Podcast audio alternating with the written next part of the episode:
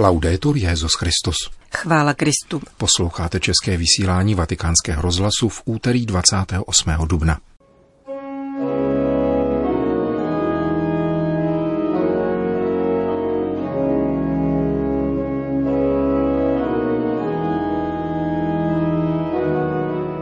O drobném každodenním linčování klevetami kázal papež František při raním v kapli domu svaté Marty. Ve Vatikánu vznikla nadace Jana Pavla I.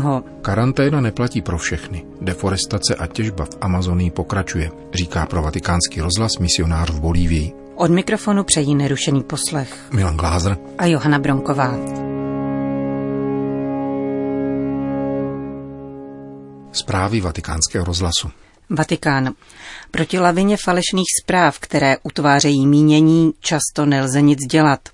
Existuje však i drobné každodenní klevetění, na kterém se podílíme, i v našich křesťanských institucích, konstatoval papež během kázání při raním šiv kapli domu svaté Marty. Bohoslužbu uvedl mešní intencí. Nyní, kdy začínají přicházet nařízení pro výjití z karantény, prosme pána, aby dal svému lidu, nám všem, milost prozíravosti a poslušnosti k těmto nařízením, aby se pandemie nevrátila. V homilii papež komentoval čtení ze skutků apoštolů, jež podává řeč prvomučedníka Štěpána a jeho svědectví pravdě. Nella prima lettura di questi giorni abbiamo ascoltato il martirio di Stefano. V prvním čtení těchto dní čteme o Štěpánově mučednictví.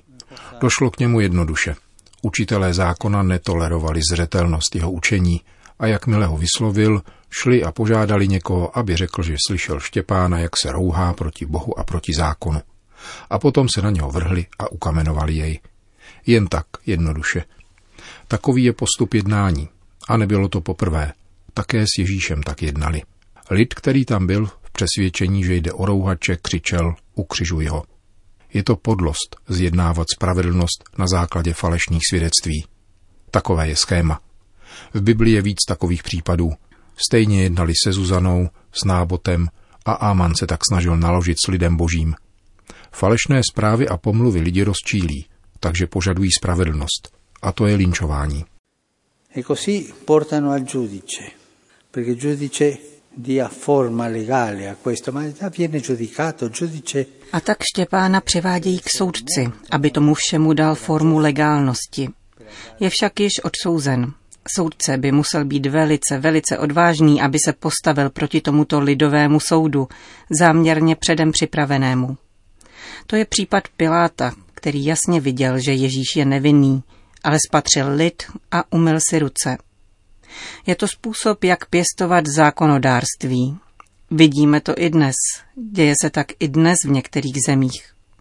Když má v nějaké zemi dojít ke státnímu převratu nebo je třeba odstranit nějakého politika, aby se neúčastnil voleb, jedná se stejně.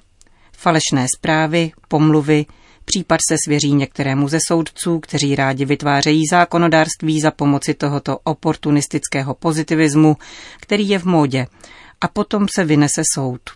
To je sociální lynč. A tak tomu bylo se Štěpánem. Tak to byl vynesen rozsudek nad Štěpánem. Je souzen jako někdo, kdo je již odsouzen oklamaným lidem. Tak je to i s dnešními mučedníky. Soudci nemají možnost zjednat spravedlnost, protože soud už byl vynesen. Pomysleme například na Ejšu Bibi, jak jsme viděli, deset let ve vězení, protože byla odsouzena pomluvou a lidem, který chtěl její smrt. Proti této lavině falešných zpráv, které utvářejí mínění, často nelze nic dělat. Nelze nic dělat. V souvislosti s tím myslím na Shoah, což je případ tohoto druhu bylo vytvořeno mínění namířené proti jednomu národu a potom bylo normální, že jsou zabíjeni. To je postup, jak odstranit lidi, kteří jsou dotěrní a otravní.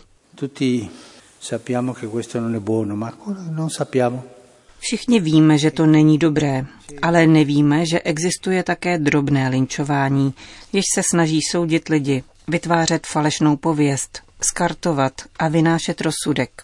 Drobné každodenní linčování klevetami, jež utvářejí mínění. Nezřídka někdo o někom řekne, tento člověk je spravedlivý. A ne, ne, říká se, že... a o ním říká se, se vytváří mínění, které má s dotyčným skoncovat. Pravda je jiná. Pravda je svědectví o pravdě, o tom, čemu člověk věří. Pravda je zřejmá, transparentní. Pravda netoleruje nátlak. Podívejme se na mučedníka Štěpána, prvního mučedníka po Ježíši. Pomysleme na apoštoly, všichni vydali svědectví. A pomysleme na četné mučedníky, také na toho, kterého si připomínáme dnes, na svatého Petra Šanela. Začaly kolovat klevety, že je proti králi. Vznikla fáma a byl zabit. A pomysleme na sebe, na svůj jazyk. Častokrát svými komentáři začínáme takovéto linčování. I v našich křesťanských institucích jsme viděli mnoho takových linčů, které vznikly z klevet. Kež nám pán pomůže, abychom byli spravedliví ve svých soudech a nerozpoutávali či nenásledovali hromadný ortel vyvolaný klevetami. A non incominciare o seguire questa condanna massiccia che provoca il chiacchiericcio. Kázal papež František při raním v kapli domu svaté Marty. Bohoslužbu přenášenou sdělovacími prostředky zakončila adorace nejsvětější svátosti, vystavená v monstranci k duchovnímu eucharistickému přijímání a svátostné požehnání. Vatikán. Papež František ve shodě s kodexem kanonického práva a ústavou městského státu Vatikán založil vatikánskou nadaci Jana Pavla I. Vyšel tak vstříc návrhům na vznik instituce, která by se zaměřila na hlubší studium života, myšlení a učení tohoto ctihodného papeže. Nadace zároveň podpoří badatelskou činnost o Albertu Lučánim, jehož pontifikát trval jediný měsíc a bude šířit jeho spisy. Rozhodnutí o zřízení nadace padlo 10. února tohoto roku při papežské audienci pro státního sekretáře svatého stolce. Kardinál Parolin o něm informuje v reskriptu po audienci ze dne 17. února, který dnes zveřejnil svatý stolec. Mezi konkrétními cíly nadace se vypočítává péče o kulturní a duchovní odkaz papeže Jana Pavla I., organizace konferencí, seminářů a studijních setkání, vypisování stipendií a vyhlašování cen, nakladatelská činnost přibližující jak vlastní badatelské výsledky, tak díla jiných autorů a konečně funkce jakéhosi styčného bodu mezi obdobnými institucemi působícími v Itálii i zahraničí. Papež František jmenoval předsedou nadace Jana Pavla I. státního sekretáře svatého stolce kardinála Pětra Parolína, který určil složení správní rady této nové vatikánské instituce. Patří do ní také kardinál Benjamino Stella, prefekt kongregace Proklérus, který vede beatifikační proces Jana Pavla I. Papež Jan Pavel I. byl a zůstává opěrným bodem v dějinách všeobecné církve. Jehož význam, jak podotknul svatý Jan Pavel II., je nepřímo uměrný trvání jeho kratičkého pontifikátu. Albino Lučány byl pastýř blízký lidu, zaměřený na to, co je ve víře podstatné a s mimořádnou sociální vnímavostí. Jeho magisterium, vyznačující se blízkostí, pokorou, jednoduchostí, naléháním na boží milosedenství, lásku k bližnímu a solidaritu, je stále aktuální. Těmito slovy komentuje kardinál Pietro Parolin založení vatikánské nadace Jana Pavla II. v dnešním vydání listu L'Osservatore Romano. Státní sekretář svatého stolce na papeži Lučánem vyzdvihuje konkrétní naplňování druhého vatikánského koncilu, návrat k pramenům Evangelia a obnovu misijního poslání církve, biskupskou kolegialitu, služebné postavení a chudobu církve, úsilí o jednotu křesťanů a mezináboženský dialog – rozpravu se současným světem a rozhodně vedenou mezinárodní diplomací, usilující o spravedlnost a mír. Jeho předčasnou smrtí se nepřerušily dějiny církve, která se takto sklonila ve službě světu, píše dále kardinál Parolín. Jeho krátký pontifikát nebyl jakousi vsuvkou, ačkoliv Jan Pavel II. nemohl svou vládu církve historicky rozvinout, přispěl k posílení plánu církve blízké bolesti lidí a jejich žízni po lásce – Díky kanonizační kauze Jana Pavla I. bylo zhromážděno a zpracováno množství pramenů, které nyní umožňují určité navrácení historické paměti papeže Lučánimu, uzavírá vatikánský státní sekretář.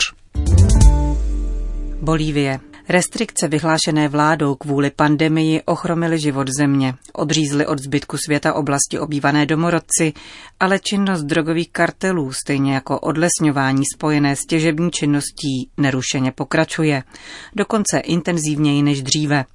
Říká v rozhovoru pro vatikánský rozhlas otec Fabio Garbari.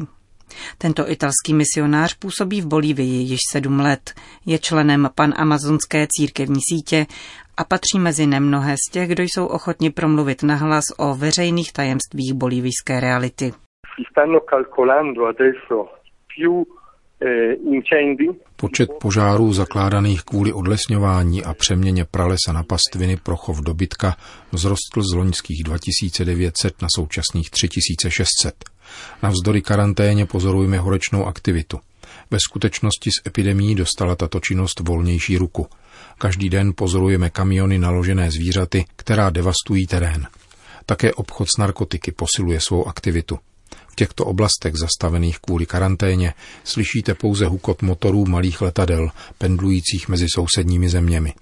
Obáváme se, že by právě tito obchodníci s drogami mohli zanést virus mezi domorodé národy, které žijí v přirozené izolaci a měli by tím tedy být chráněni. Jaká je zdravotní situace v Bolívii? Existují údaje o rozšíření koronaviru?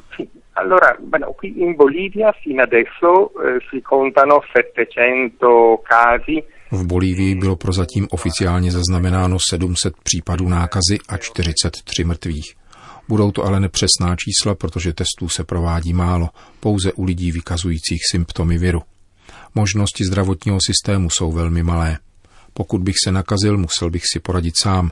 Nemocnice s možností intenzivní terapie jsou dlouhé hodiny cesty od našich vesnic. V prosinci a lednu jsme tu měli silnou epidemii dengue, což je infekční choroba virového původu, vyvolávající vysoké horečky a silné bolesti, šířenou komáry.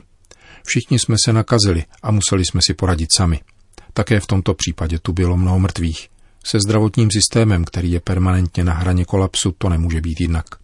Říká italský misionář žijící v Bolívii otec Fabio Garbari. Riad. Podle noty Saudské komise pro lidská práva ruší tento stát trest smrti za zločiny spáchané nezletilými. V Saudské Arábii není nejvyšší trest ničím výjimečným. V loňském roce dokonce dosáhl smutného rekordu. Podle Amnesty International bylo popraveno 184 lidí, což je nejvyšší údaj, který zaznamenala. Podle údajů ze zemí zveřejňujících údaje o trestu smrti bylo za loňský rok vykonáno 657 poprav, z toho 81% v Saudské Arábii, Iránu a Iráku. Tato čísla však nejsou zdaleko úplná, protože Čína zahaluje tuto oblast státním tajemstvím. Saudská Arábie v nové normě stanovuje pro nezletilé, kteří by podle dřívějšího práva podléhali nejvyššímu trestu, odsouzení na dobu ne více než 10 let ve vězení pro nezletilé. Změna zákona by tak měla přinést záchranu před popravou 13 mladých lidí, z nichž šest patří do šítské menšiny, kteří byli odsouzeni před dosažením plnoletosti konstatuje mluvčí Amnesty International. Především však doufá, že tato nota Saudské komise pro lidská práva bude co nejdříve publikována jako královský dekret. Švédsko. Podle pondělní zprávy Stockholmského mezinárodního institutu pro výzkum míru se loňské výdaje na zbrojení ve světovém měřítku zvýšily o 3,6% v porovnání s předchozím rokem.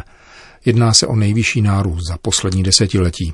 Italské neziskové organizace združené v síti za odzbrojení, do níž náleží rovněž katolické hnutí Pax Christi, naléhají na vládu, aby zdroje určené pro nákup nových zbraní investovala do veřejného zdravotnictví. Minulý rok svět vynaložil 1917 miliard amerických dolarů na zbrojení, což znamená rekordních 259 dolarů na jednoho obyvatele planety. Nejvíce na tento účel investovali Spojené státy americké 732 miliard, nárůst o 5,3% a 38% podíl na celkových výdajích. Následované Čínou, Indií, Ruskem a Saudskou Arábií. Těchto pět zemí se podílí 60% na celkových výdajích, přičemž bilance na to tvoří 1035 miliard dolarů, tedy 54% celkových výdajů.